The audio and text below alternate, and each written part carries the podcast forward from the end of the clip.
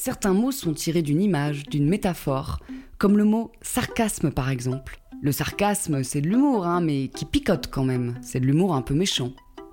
Ce mot a transité par le latin pour arriver au français, mais à la base il vient du grec sarkazo. C'est joli, hein, sarkazo.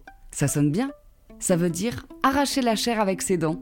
Et oui, c'est bien ça le sarcasme. Rire et se moquer avec une certaine cruauté. Ça, c'est une image.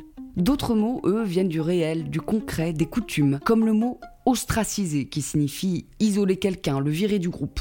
Il vient aussi du grec ancien, ostrakismos, qui veut dire bannissement.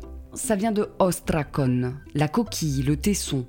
Alors là, on voit toujours pas le rapport avec cette idée de bannissement, mais on y arrive. Ostrakon, c'est la coquille de l'huître. L'huître, c'est ostrea, comme dans ostréiculteur par exemple.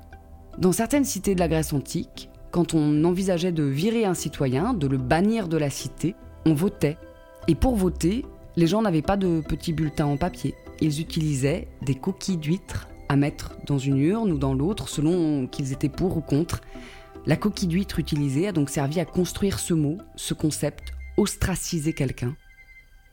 Le français compte de nombreux mots tirés du grec ancien, qui sont passés par le latin entre-temps ou non, mais aussi des mots plus récents, construits à partir des racines grecques. C'est le cas notamment des mots savants de sciences, de médecine, comme chlorophylle, qui date du 19e siècle.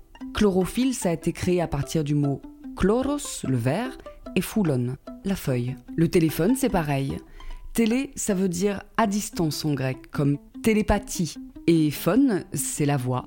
Le grec, c'était la langue du savoir, des sciences, des inventions, alors que le latin, c'est la langue du quotidien, du commerce, de tous les jours.